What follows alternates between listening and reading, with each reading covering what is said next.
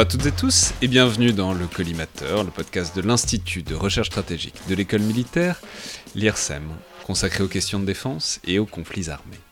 Je suis Alexandre Jublin et aujourd'hui pour, pour parler d'un sujet très d'actualité, à savoir euh, le gazoduc Nord Stream et euh, son sabotage récent, mais aussi euh, plus, plus, largement la place des hydrocarbures dans ce conflit, j'ai le plaisir de recevoir Samir Hamdani, doctorant à l'Institut français de géopolitique de Paris 8, chercheur associé à l'IRSEM aussi.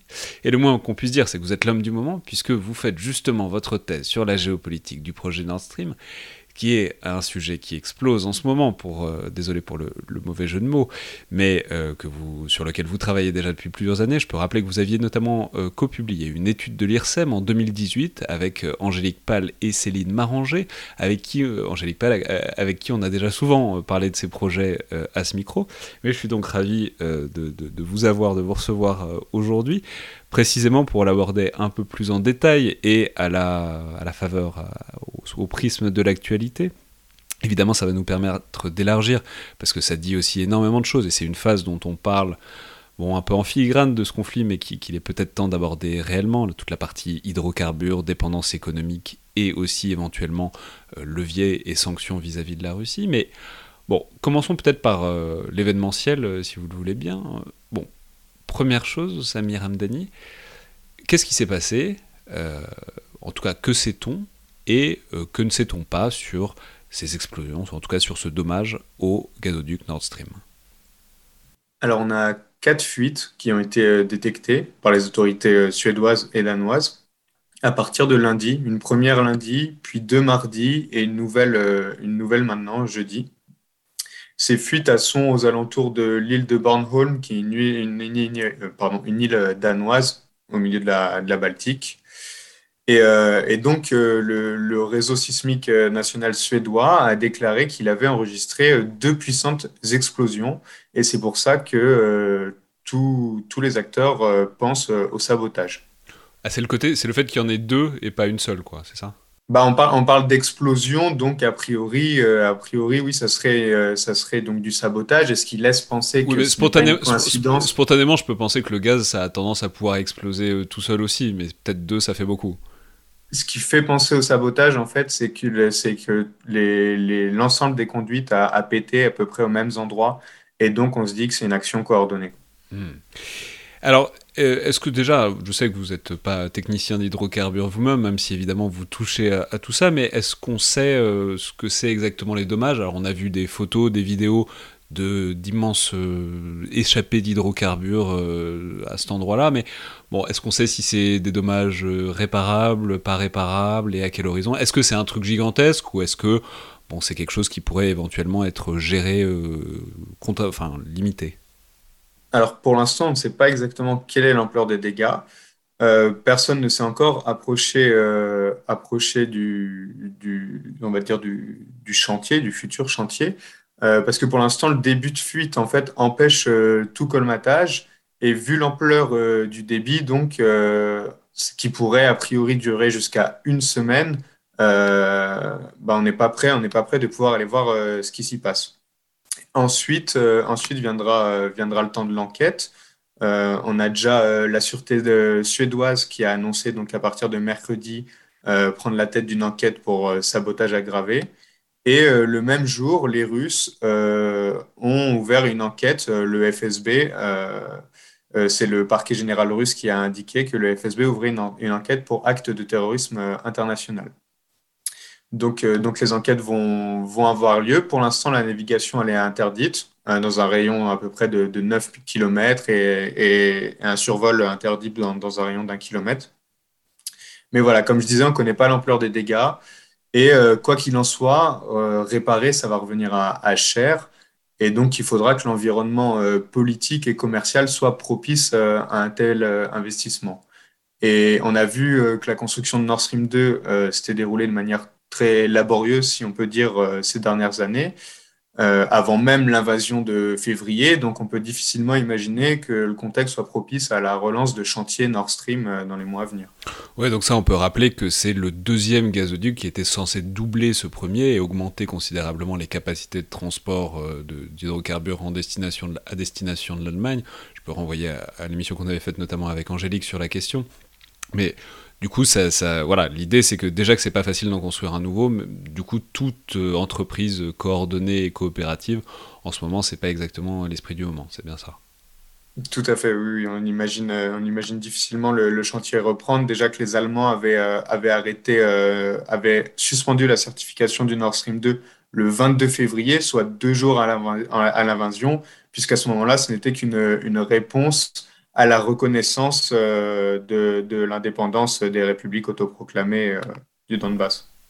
Alors du coup, ça pose quand même la, question de l'importance de ce gazoduc euh, à ce moment-là, c'est-à-dire, voilà, on sait que les importations d'hydrocarbures ne se sont pas arrêtées avec la guerre, on va en reparler j'imagine, mais bon, ça a été toute une question de savoir jusqu'où on était prêt à aller, notamment en termes de, de dommages économiques. Mais du coup, là, globalement, qu'est-ce qui passait par Nord Stream? Parce qu'on peut le dire, c'est aussi un gazoduc qui, a été à l'arrêt euh, pendant plusieurs mois. Comment est-ce que ça a repris et euh, qu'est-ce qui passait dans Nord Stream, là, ces, derniers temps? Et du coup, qu'est-ce qui va manquer dans les temps qui viennent? Alors du, coup, Nord Stream 2, lui, n'a jamais, été, euh, n'a jamais été lancé, donc c'était du gaz stagnant qu'il y avait dedans. Nord Stream 1, lui, son opération a été suspendue le 31 août. Euh, donc depuis le 31 août, il n'y a plus rien qui passe par, euh, par Nord Stream 1. La maintenance, elle était prévue euh, de longue date. C'était une maintenance, on va dire, normale. Elle était prévue pour trois semaines. Mais les Russes ont invoqué des problèmes techniques, notamment liés à des turbines qui seraient bloquées au Canada du fait des sanctions, etc. Et donc, derrière cet argument, Gazprom n'a pas relancé le, fonctionnement du, du Nord Stream. Donc à l'heure actuelle, il n'y avait absolument rien qui transitait par le Nord Stream depuis le 31 août. Mais donc qu'est-ce qui fuit là, du coup? Qu'est-ce qui, qu'est-ce qui sort?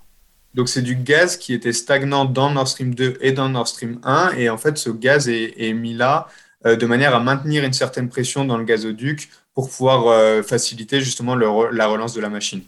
D'accord, donc là c'est donc c'est en quelque sorte le stock, et une fois que ce stock est terminé, vu que les vannes sont coupées de part et d'autre, bon, ça, ça, voilà, ce, sera, ça restera vide, quoi.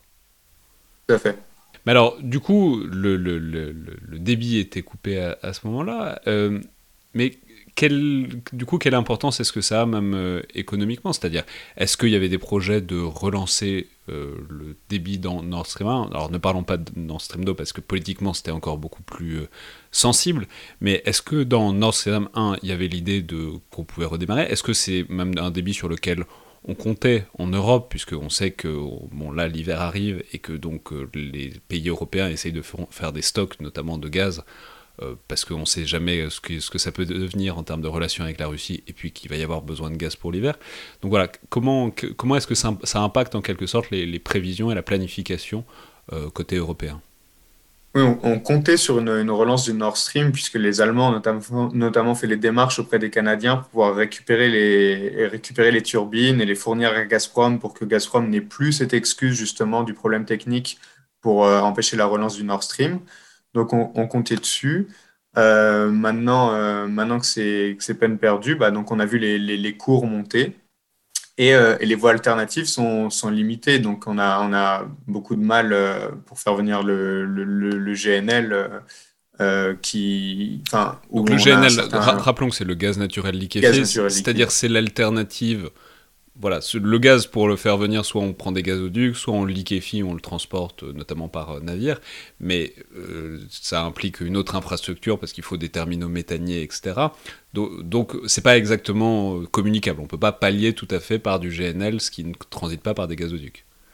Parce qu'on manque d'infrastructures. En fait, on manque d'infrastructures, que ce soit à, à, tous les points de la chaîne. En fait, on manque d'infrastructures d'exportation Déjà, à l'heure actuelle, euh, les exportateurs de, gaz naturel liquide n'ont pas, euh, n'ont pas les reins pour pouvoir répondre euh, pleinement à la demande mondiale, puisque ça explose notamment du côté de l'Asie, avec laquelle on entre en concurrence pour obtenir ce gaz.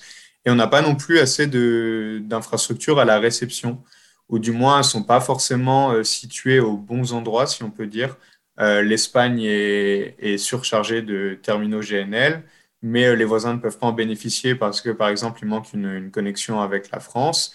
Et en Europe centrale et orientale, là, on est particulièrement sensible aux questions d'approvisionnement russe. On a une offre limitée d'un point de vue GNL on a seulement un, terminal en Grèce, en Croatie et un en Pologne, un en Lituanie. Et euh, par exemple, les, Polonais vont avoir besoin de tout le gaz euh, pour eux-mêmes, ce qui limite la portée euh, régionale de l'infrastructure. Après, du point de vue russe, les Russes ont largement de quoi, en termes d'infrastructure, envoyer plus de gaz. S'ils ne font pas, c'est par choix, puisqu'ils ont cessé d'utiliser Yamal, qui est le gazoduc qui passe par la Pologne, et ils utilisent à minima euh, les gazoducs euh, du réseau ukrainien. Donc, en quelque sorte, le, GNL, il n'y a pas assez d'infrastructures, et les gazoducs, pour plein de raisons, mais on imagine à la fois de tensions géopolitiques et en même temps de sécurité, ils balancent pas tout ce qui pourrait euh, par ces gazoducs-là. Non, le, le, seul gazoduc utilisé pleinement à l'heure actuelle par Gazprom, c'est un gazoduc assez limité, qui est celui du sud, le Turk Stream, qui passe par la mer Noire et celui-ci alimente en priorité donc des, alliés, euh, de, la Russie. Il arrive en Bulgarie et fournit ensuite la Serbie et la Hongrie notamment. alors la question du coup qui est derrière, c'est euh, pour qui est-ce que c'est le plus important euh, cette affaire-là? C'est-à-dire, par exemple, on peut prendre tous les bouts de l'affaire parce que au-delà de ça, il y a la question de à qui si ce n'est ça profite, ou du coup, en tout cas, qui, en pâtit le moins, et du coup, qui pourrait l'avoir fait, même si on ne va pas entrer dans des spéculations infinies, puisque ni vous ni moi, on n'en sait rien, mais si on, commence du côté de la Russie, par exemple, est-ce que, parce que on sait que la Russie est extrêmement dépendante de ses, revenus liés aux hydrocarbures, donc tout ce qui, on peut, il y a une montée des cours qui euh, ramène quand même des, devises, même s'ils en exportent moins, mais bon, c'est quand même un, revenu dont ils ont besoin. Est-ce que pour la Russie, c'est un problème, euh, cette interruption de Nord Stream, euh, plus ou moins définitive de ce que vous nous en dites? Effectivement, momentanément, on va dire, là, à, court terme, ça, entraîne une montée des cours. Donc, euh, Gazprom euh, et, l'État russe gagnent plus d'argent. Mais à moyen long terme, ils, perdent, euh, perdent leur voie d'exportation privilégiée, puisque Nord Stream, c'était la voie sur laquelle Gazprom misait, justement, pour ne plus passer par l'Ukraine, plus par la Pologne. Donc, ils, perdent ici vraiment leur voie privilégiée d'exportation vers l'UE et donc concrètement leur lien avec leur, marché principal euh, dans, le futur. Donc ça serait un, calcul euh, quelque peu bénéfique à court terme, mais euh, qui, qui signifie une grosse, une grosse perte à long terme, surtout avec les investissements massifs qui ont été opérés dans, dans ces gazoducs. Donc ça, c'est pour le côté russe. Mais alors, simplement, aussi, quelle importance est-ce que ça a en Russie, euh, ces questions-là? Notamment, quelle importance politique? Parce qu'on parle beaucoup, on en parle tout le temps, mais de risque d'escalade, etc. Est-ce que ce ne serait pas un prétexte pour monter encore d'un cran? Est-ce que c'est euh, des questions qui ont une importance politique primordiale en Russie, qui pourraient donc servir de prétexte à quelque chose?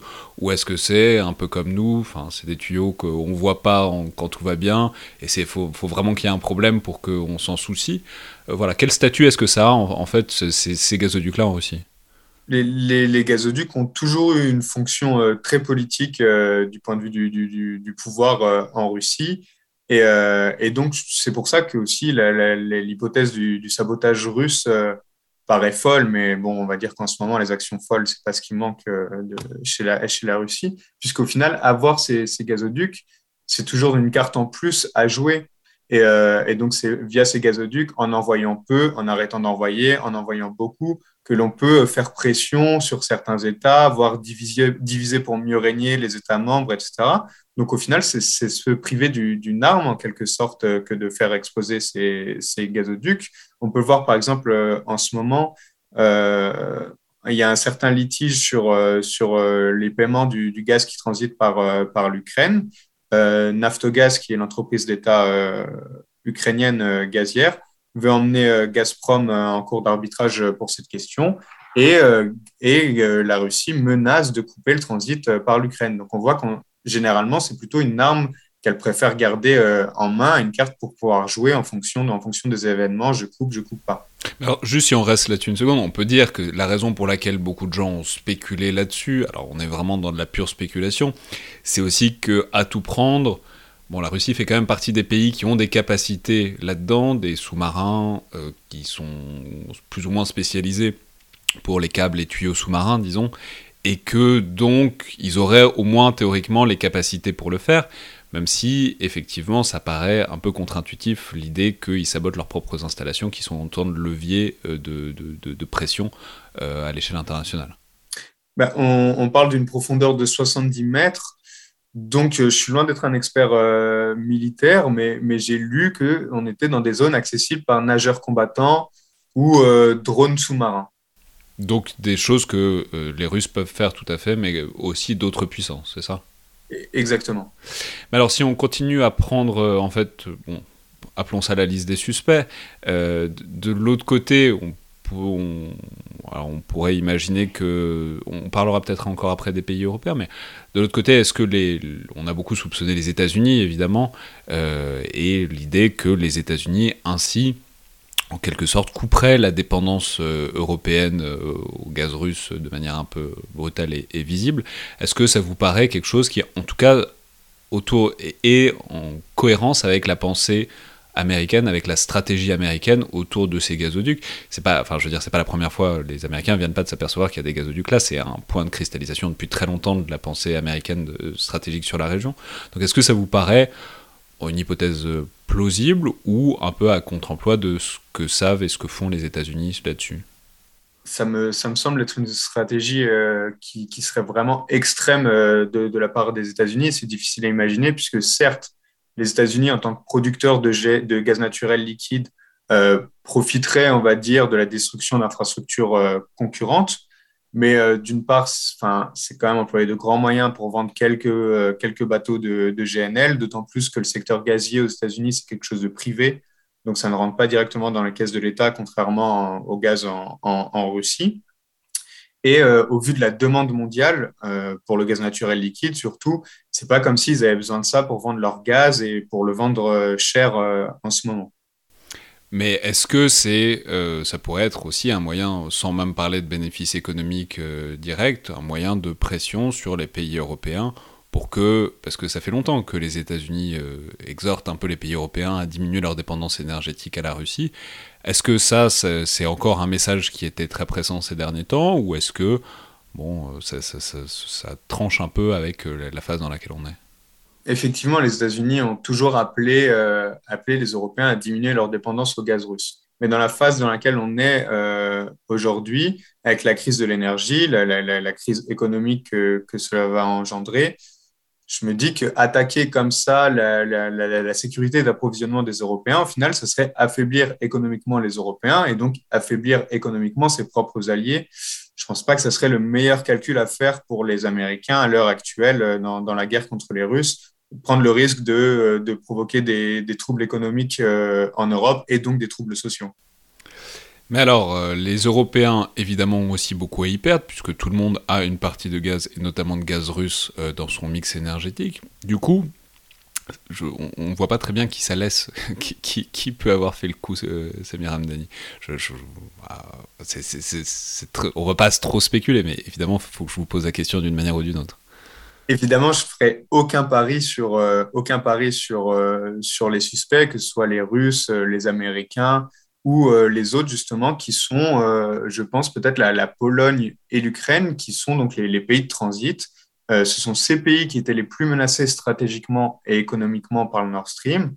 Et donc, la destruction des Nord Stream renforce la position de la Pologne et de l'Ukraine dans l'architecture gazière européenne. Il n'est pas non plus évident qu'ils aient les capacités pour faire euh, quelque chose, euh, enfin les capacités sous-marines, euh, ça demande quand même un peu de savoir-faire, et c'est pas exactement les spécialisations ni de la marine ukrainienne ni polonaise, quoi.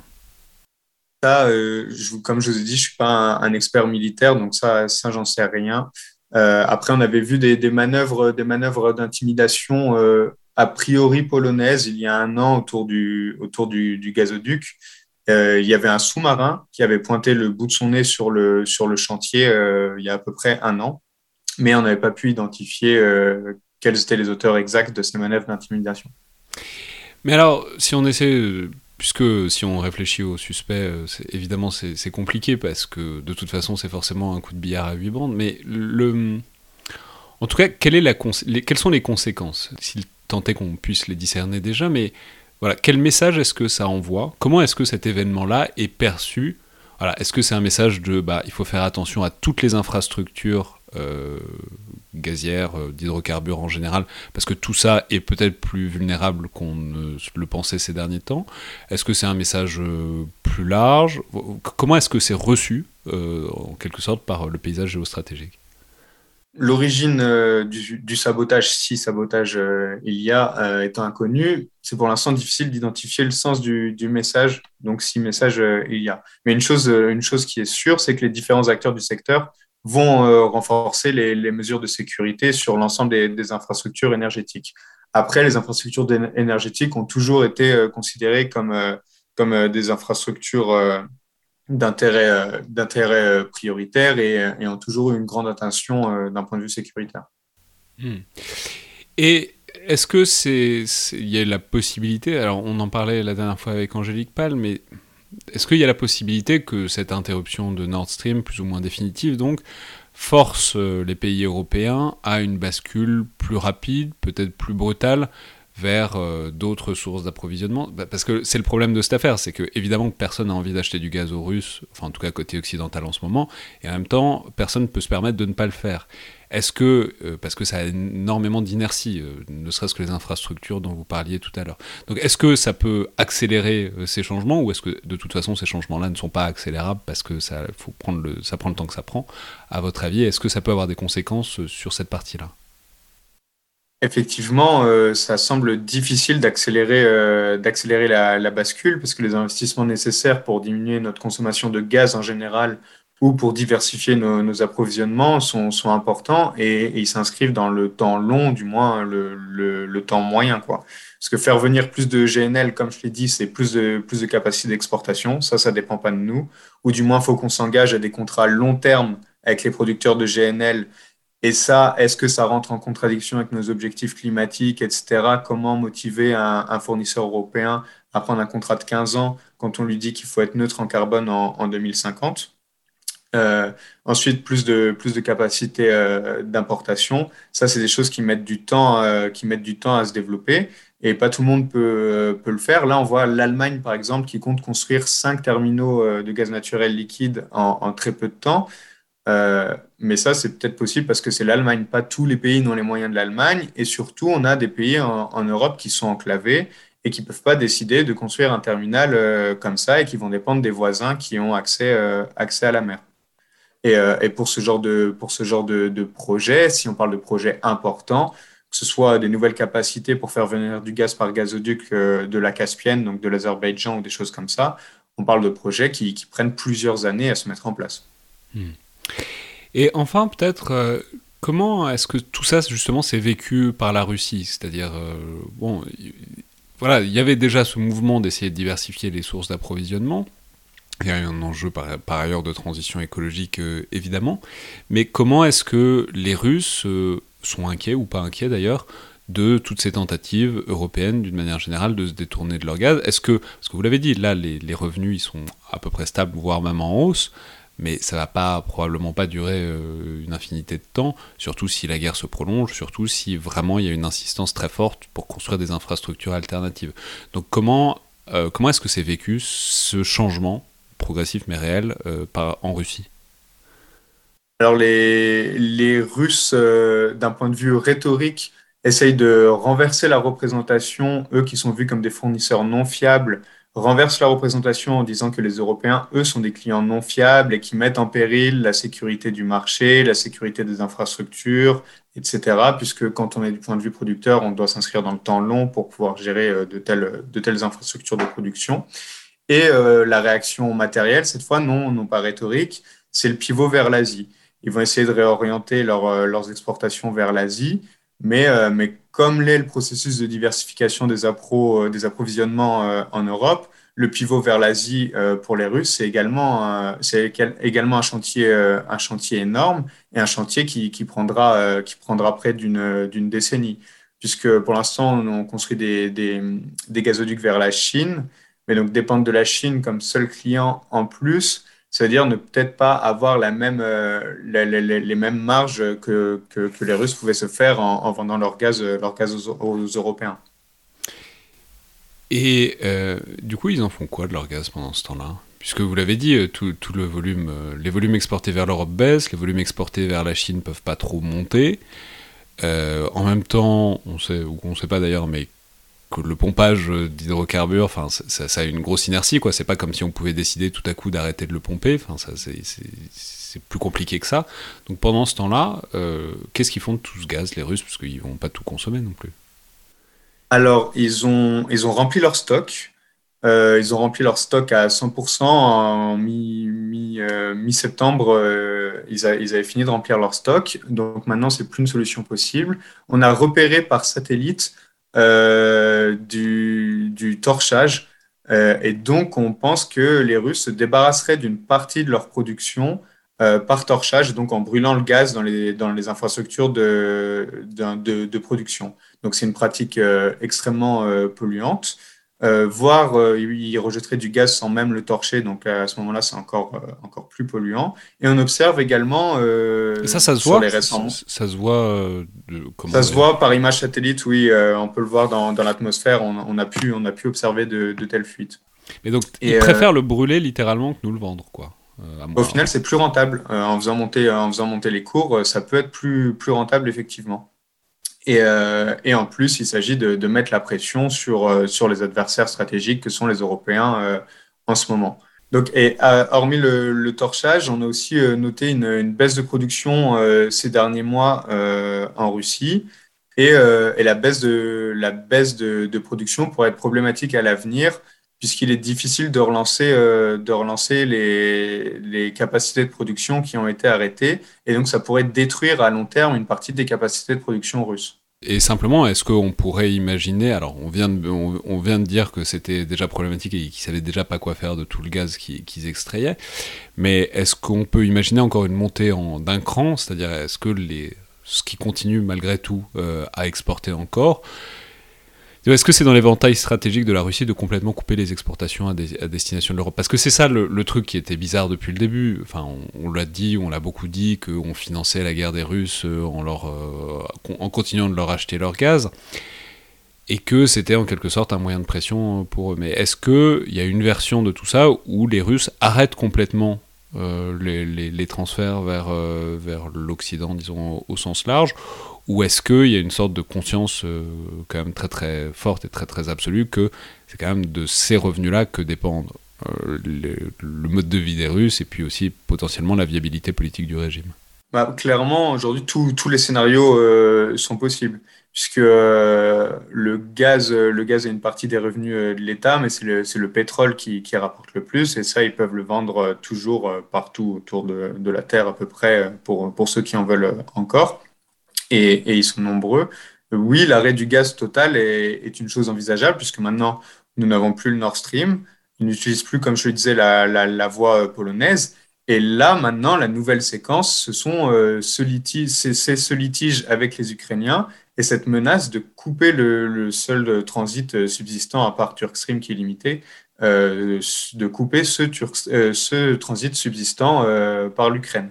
Et donc là, on se retrouvait avec quasiment euh, plus, plus de gaz euh, russe en Europe.